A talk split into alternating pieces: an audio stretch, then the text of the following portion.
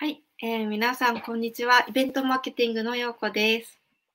ビレーズのこうすけです。はい、1月27日金曜日93回目のこうすけようこのミュート解除始まりました。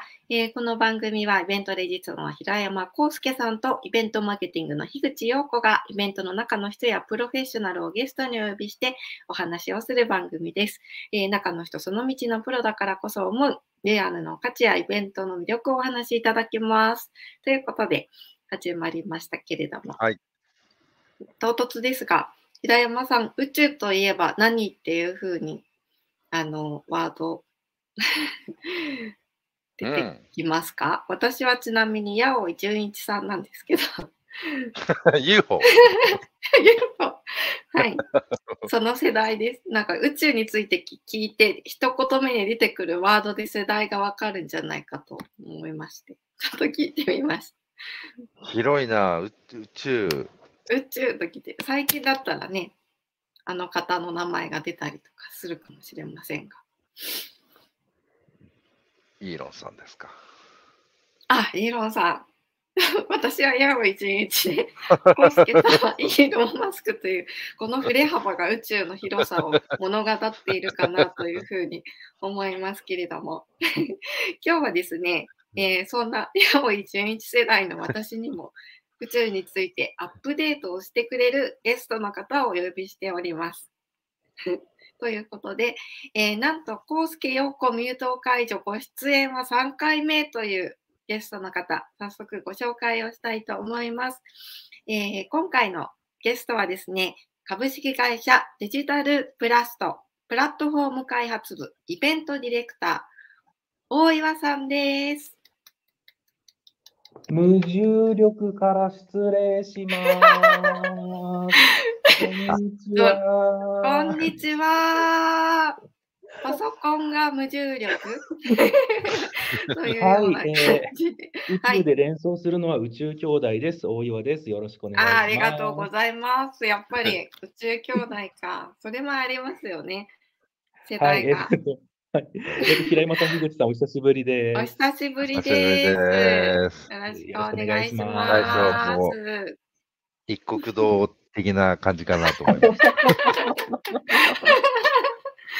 すごい登場が宇宙演出というですね。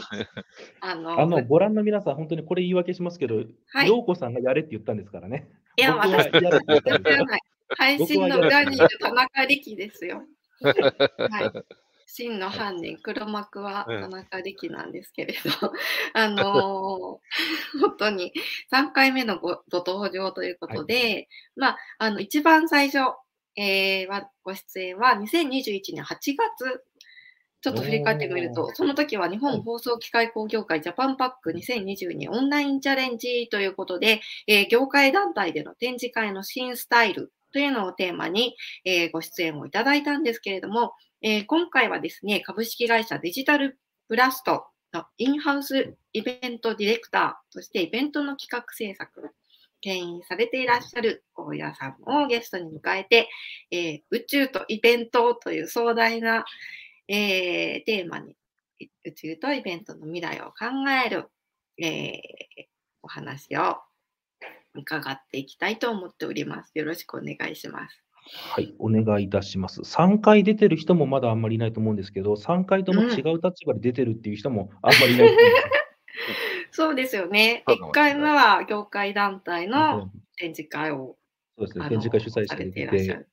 2回目はもう個人で何とか出て、無職の時っていうのは無職ではなかった。仕事はしてましたけど、はい、あれは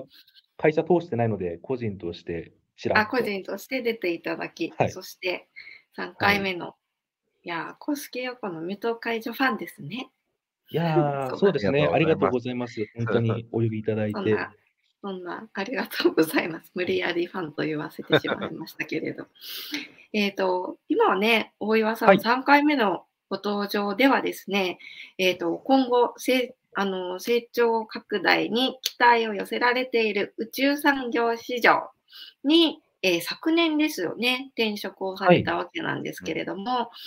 まず最初にですね、デジタルブラストさんというベンチャー企業でイベントディレクターのお仕事、こちらに、魅力を感じられた、理由から教えていただきたいなというふうに思います。なんかワクワクするようなお話だなと思うんですけれど、やっぱり宇宙というと、その辺に魅力を感じられて。前職も別に放送パッケージのことが分かっていて、ジャパンパックっていう展示会をやっていたわけではなくとか、分からないまんま入ってやってましたし、今回も宇宙のことなんて分からないまま入っちゃったんですけど、なんでしょう、なんかちゃんとした理由って言えるものはなくて、樋口さん言った、なんか本当にワクワクしたというか、すごく楽しそうな響きにつられて、なんか半分勢いで、これはすごく楽しそうなんじゃないかと思って入っちゃったっていうのは結構ありますね。そのワクワクの一つ、いろんなね、発表をされていらっしゃって、デジタルブラストさんは去年12月半ばですか、発表されて、多数のメディアにも取り上げられていらっしゃる民間宇宙ステーション構想日本初ということでですね、発表もされていらっしゃいますけれども、ちなみにデジタルブラストさん、についてもちょっとご紹介をしていただけますか。はい、そうですね、宇宙に価値、今出てますね、宇宙に価値をっていうのは会社のスローガンで掲げてるんですけれども、宇宙っていう、宇宙分野ですかね、を、軸にして、ビジネスプラットフォームという、言い方をしてますが、割と幅広い事業を展開しています。コンサルティング事業もありますし、僕がやっているような、イベントだったりメディア事業っていうのもありますし、あとは、研究開発の部分ですね、宇宙環境で使う、実験道具を作って、実験機器を作ったりですとか、先ほど言っていただいたような宇宙ステーションを作りましょうみたいな話ですとか、そういったなんか、何でしょう、ビジネス領域、メディア領域で R&D というところで、かなり手広く、幅広くで、ただ、真ん中には宇宙があるっていうところで、可能性がありそうな事業をいろいろやっているというような形ですね。その中の一つが民間宇宙ステーションの構想ということだったんですね。そうですね。なんかこう本当に全方位いろんな方向やステークホルダーの方がいらっしゃるんだろうなというふうに、思いますが、その中で大岩さんの役割というのはどういった役割になりますか。そうですね。会社としてそのイベント事業をやっている理由を、なんかオフィシャルな回答があるわけでは多分ないので、ちょっと僕の主観になってしまうんですけども、宇宙に価値をって言ってるように、宇宙が儲かる場だとか、ビジネスができる場として、宇宙に価値をもたらす、ただあるだけじゃなくて、そこがあることで、世の中がどんどん良くなっていくようなのを理由付けになる場として宇宙を位置づけましょうというのがあって、でそのために、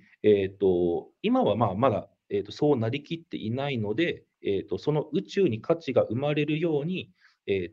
事業にドライブをかけていくだったりとか、インパクトのある発信をしていって、世の中をそういうふうに持っていく、そういう発信を強く、打ち出していくっていうところで、会社の、進む道っていうのを、ちょっと後ろから頑張って背中を押すような、縁の下で支えるような、役割で、イベントっていうのは一つあるのかなと思っていますし、あとはやっぱりイベントってやることで人、物、金、情報が集まってくるので、そこで特にやっぱ人と情報ですかね、いろんな方にお会いできますし、そこで出会ったものってやっぱり忘れられないものになったり、後々まで続く大事な資産になっていくので、そういった意味で、人物金を集めていくために、イベントがあって、でそれが、ひいては、事業全体に、ドライブをかけていって、で結果的に宇宙に価値を与えることにつながっていくっていう、そういうサイクルを、回す一つの、タイヤみたいな役割でイベントっていうのが位置づけられるように、頑張らないとなと思ってます。どんなイベントをするかで、御社の方向性、今ここに力点を置いてるんだなというのがすごいよくわかるものになるわけですもんね。そうですね、やっぱり会社、特に自社イベントだったらうちの会社がこういう立ち位置です、こういうことを考えてますっていうのを、逃げ場のない状態で発信するものになるので、そうですね、やっぱり大事にしながらというか結構責任感を持ってやらなきゃいけないかなとは思ってます。なるほど。なんか私のように冒頭矢後純一の名前を出してしまうほどですね、すごく宇宙に対してまだまだアップデートされてない人からコスケさんのようにイーロン・マスクという最新のですね情報にアップデート矢後純一さんしか出てこないわけじゃないでしょ。しか出てこないわけじゃないけど、私のファーストインパクトはですね、やっぱり矢後純一さんからの情報だったんでそういうファーストインパクトをどんどん打ち出していくっていう大事な役割が大岩さん、イベントディレクターとして両肩にかかっているわけでいらっしゃるというそうなれるように頑張っていきますという感じですね。イベントに特化してディレクションされていかれるんですよね。そうですね。名刺にもイベントディレクターって入っているので、それが嬉しかった。珍しいですよね。なかなか日本の企業だとね、ない。はい。肩書きかなと。そう、さっき樋口さんもインハウスイベントディレクターって言ってくれましたけど、インハウスデザイナーとかインハウスマーケターっていっぱいいるのに、インハウスイベントディレクターってなぜかいないですよね、事業会社に。そうですよね。ウェブディレクターはいると思うけど。そうなんですよ。ね。それが嬉しくて。それで、どんなイベントするのっていうのがすごい気になっているわけなんですけれど。ちなみになんですけれど、これまでもイベントディレクター職がある会社さんなわけですから、面白いイベントを手掛けていらっしゃったり、これからも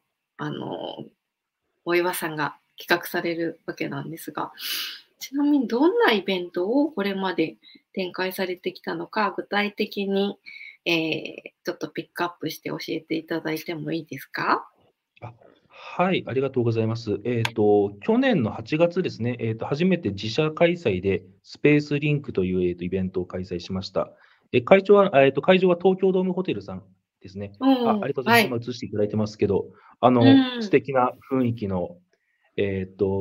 ビジネスイベント職がありながら、一般の方も来ていただけるし、幅広くですね、いわゆる 2B、2C には、そんなにこだわらずに、あなたと宇宙がつながる人ということで、本当に一人一人がそれぞれがやっぱ宇宙と何かしら接点があるで、人によって宇宙とのつながり方って変わってくると思うので、その人に応じたつながり方を提供できるような場っていう、コンセプトだったのかなと、僕は解釈しています。なるほど。なんか宇宙のテーマに B2B も C もっていうことだと、本当に全産業を対象に B2B だとなるし、ターゲットはお子さんから本当にご老人まで幅広いですし。ですね。一部ね。C といっても、就職関係もターゲットにしてますっていうところだったので、小学生、幼稚園の方がいたわけではないんですけど、宇宙で働いてみたい人とかもいたし、がっつり宇宙ビジネスをやってる人もいたし、あとの、B2B って言い方をしましたけど、宇宙を、利用したビジネスって、基本的に今まで B2B にもなってなくって、G2B だったんですね。政府機関のビジネスでロケット作りますみたいな話だったので、宇宙開発、宇宙利用っていうのが国のものだったのが、今後民間企業同士での、ビジネスが生まれていったりですとか、で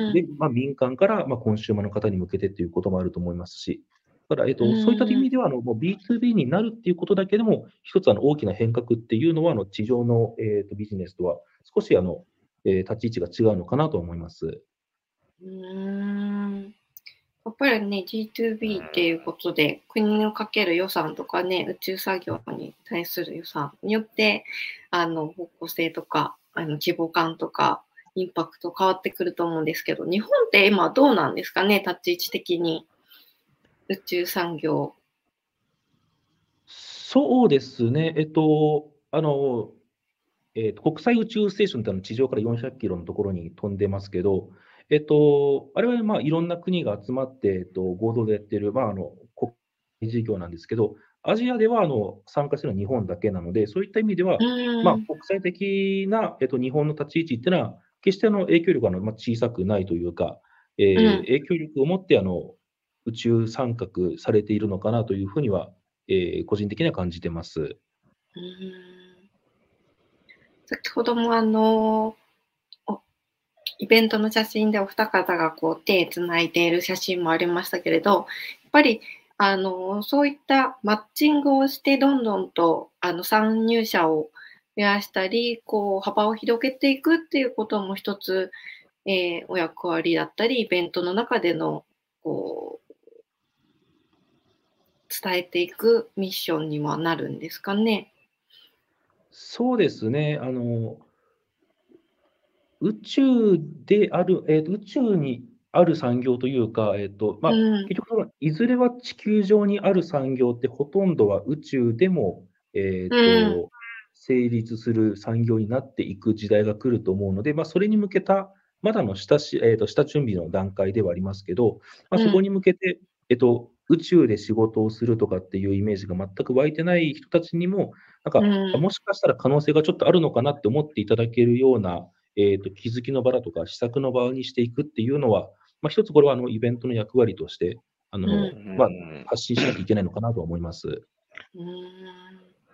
なんか事業自体はあれですかね、今お話しして伺っているところで言うと、なんか宇宙の総合代理店なのか、宇宙に関する総合商社みたいな感じの御社的には立ち位置なんですかね、今後生まれてくる市場に向けて。そうですね、宇宙商社っていうとR マークがついている会社さんなんかもあったりするので、そういう言い方はできないんですけど、非宇宙というか普通に事業をされている企業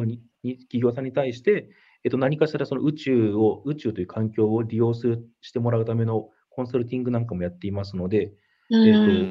宇宙への接点作りっていうのは会社の事業としてやっていることですね。なるほど。今後ね、宇宙で暮らす衣食住っていうのがどんどんと開発されていくのかなっていう、その手前で今ステーションを作るっていうところでの発表もされてはいらっしゃいますけれど、本当に関わってくるね、産業が広いですし、イベントもそれによって、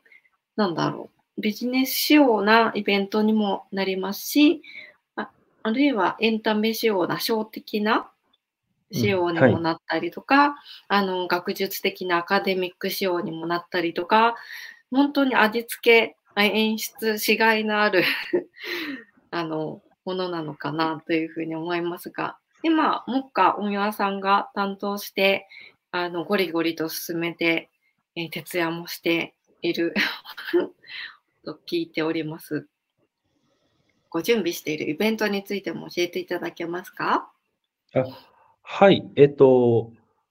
れはもう平山さんと樋口さんには大変言いづらいんですけど、2月の9日という日にですね、あら2月9日という日にですね、肉の日にですね、これは主催ではなくて、制作側のお手伝いという立場ですけど、予定しているイベントがありまして、ありがとうございます。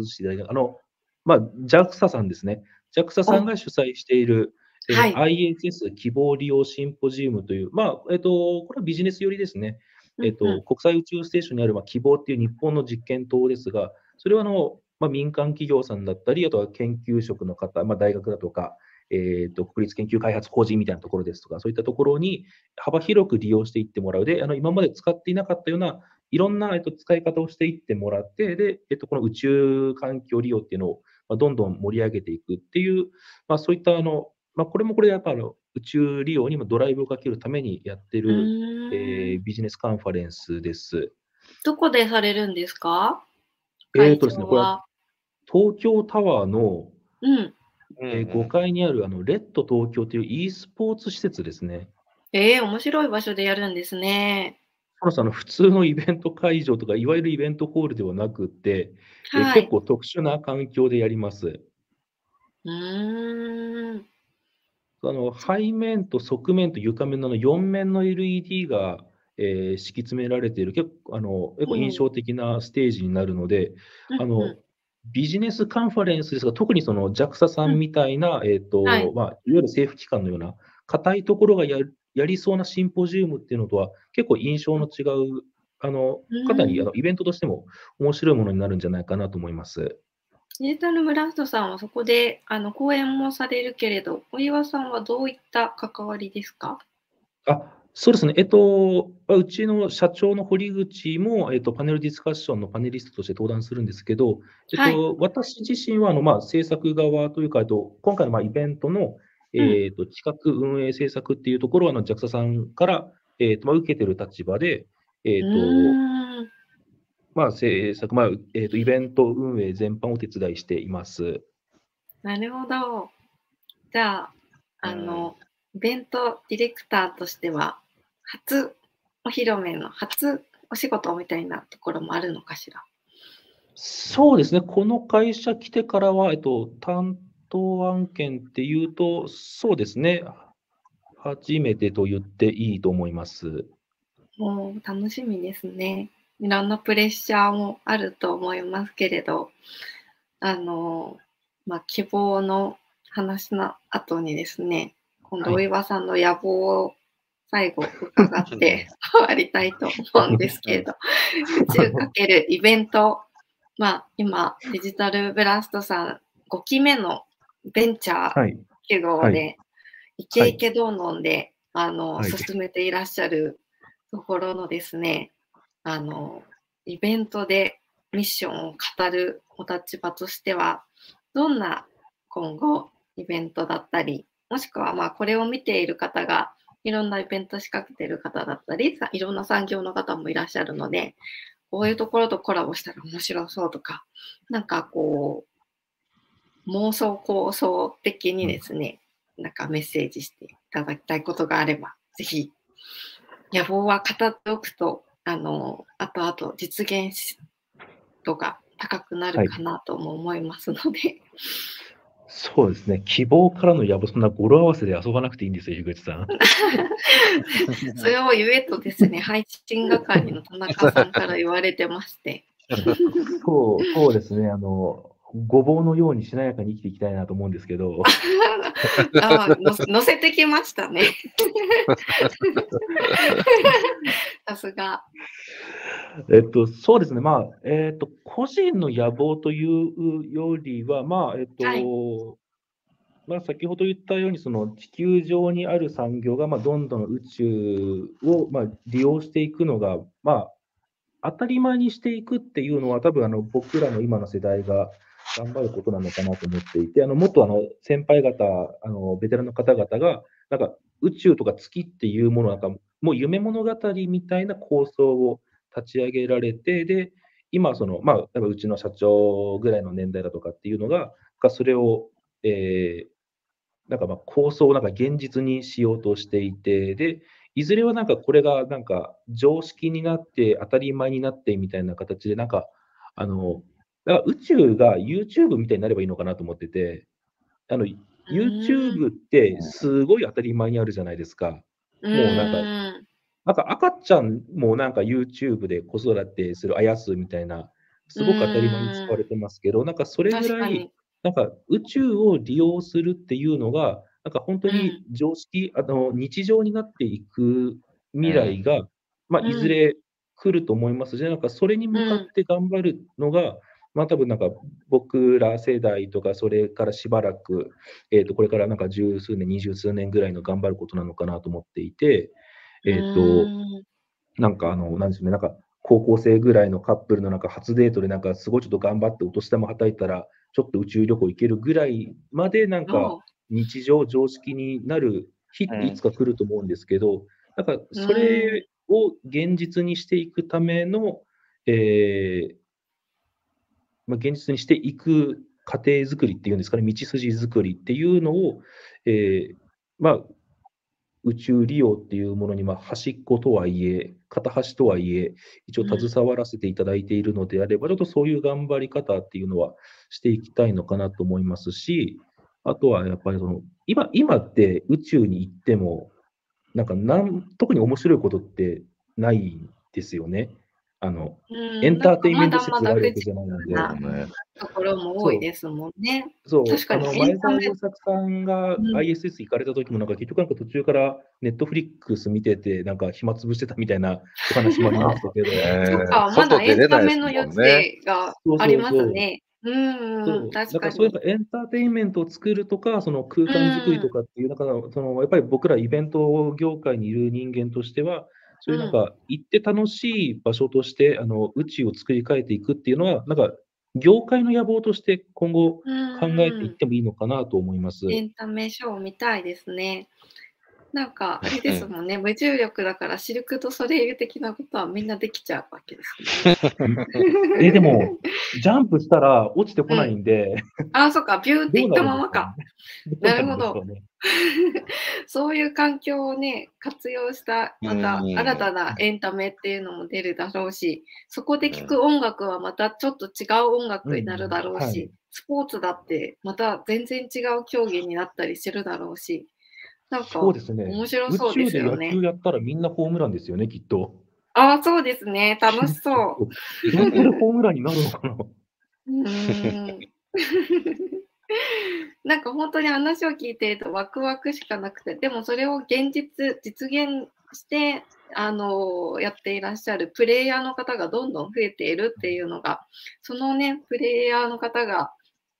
過ごしやすいように環境を整えていらっしゃる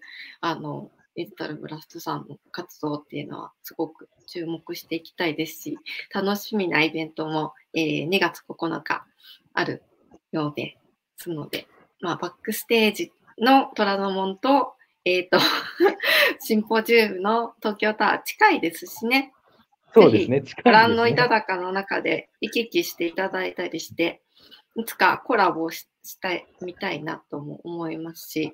宇宙編で宇宙編、バックステージ宇宙編だったり、ね、そうですね。まさかバックステージに行けないとは思わなかったんですけど、宇宙イベントの舞台裏は聞きたいので、ぜひ。そうですね。なので宇宙イベントっていうのはやっぱ今後どんどん増えていくと思いますし、増やしていきたいと思いますし、宇宙イベントを通じて発信できることでどんどん広がっていくと思うので、これをご覧のイベントディレクターの方、イベント産業に携わっている方ですね、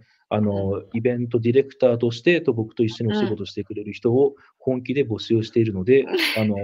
興味のある方は連絡を、本当に連絡をください。お願いします。なんだろう、大岩さんがシンポジウムの舞台裏をやってるのをずっと GoPro で撮ってバックステージに流しておくっていうのも舞台裏っぽくいいかもしれません。なんかいろんなコラボ。リクルートページ移していただいてありがとうございます。はい、こちら弊社のリクルートページになっておりまして、直接エントリーもできますので、ぜひ、募集をお願いいたします。はい、お仲間募集中ということですので、宇宙好きな人は。はい。なんだろう、イベントディレクターも募集中なんでしたっけ？イベントディレクターは、まだ表示はされてないんですけど、興味ある方は直接僕に連絡ください。ということです。皆さん、イベントディレクターとして宇宙でのビジネスのイベントを作りたい方は、ぜひお岩さんにご連絡してみてください。ということで、はい、3回目のご出演も楽しいお話ありがとうございました。ありがとうございました。4回目も楽しみにしてます。はい、ぜひ。ということで、はい、本日のゲストは株式会社デジタルプラットフォーム開発部イベントディレクターの大岩さんでした。ありがとうございました。ありがとうございました。失礼します。失礼します。はい、はい、ということでお互い2月9日頑張りましょうというエールを送り合いましたけれど、はい、大山さん、新たなフィールド宇宙を舞台にイベントを仕掛けていかれるということなので、確かにお話聞いたようなちょっと未来の話はワクワクしますね、うん、なんか最近、ほらなんかリアルイベントも復活してきて、よく会場がないとかってね、もう話もなかなか。まあ、地球上だからですよね。なんと、宇宙にあったか、みたいな。ね、月のちょうどあの辺に、いいベニューができましたみたいなことは、ね、あるんですよね、今の話。ベニュー開発もできちゃう。楽しみですね。コンテンツのエンタメの話もありましたけれども、どんな場所でやるかによって、今イベントって、そこもとっても大事ですから、ぜひ、大岩さんには。背景に地球が見えたりしていいんじゃないでしょうかね。そうですね。私も今日は、地球は青かったの、地球側の色で出てみましたけれど。はい。なんかそんないろんな、ね、ちょうどこの絵の重なりからすると僕が、はい、宇宙の真っ暗な宇宙な感じブラック乗っかると地球になるっていうね、こう青がねそうですねちょうどコントラストが、はい、コントラストでお届けしまし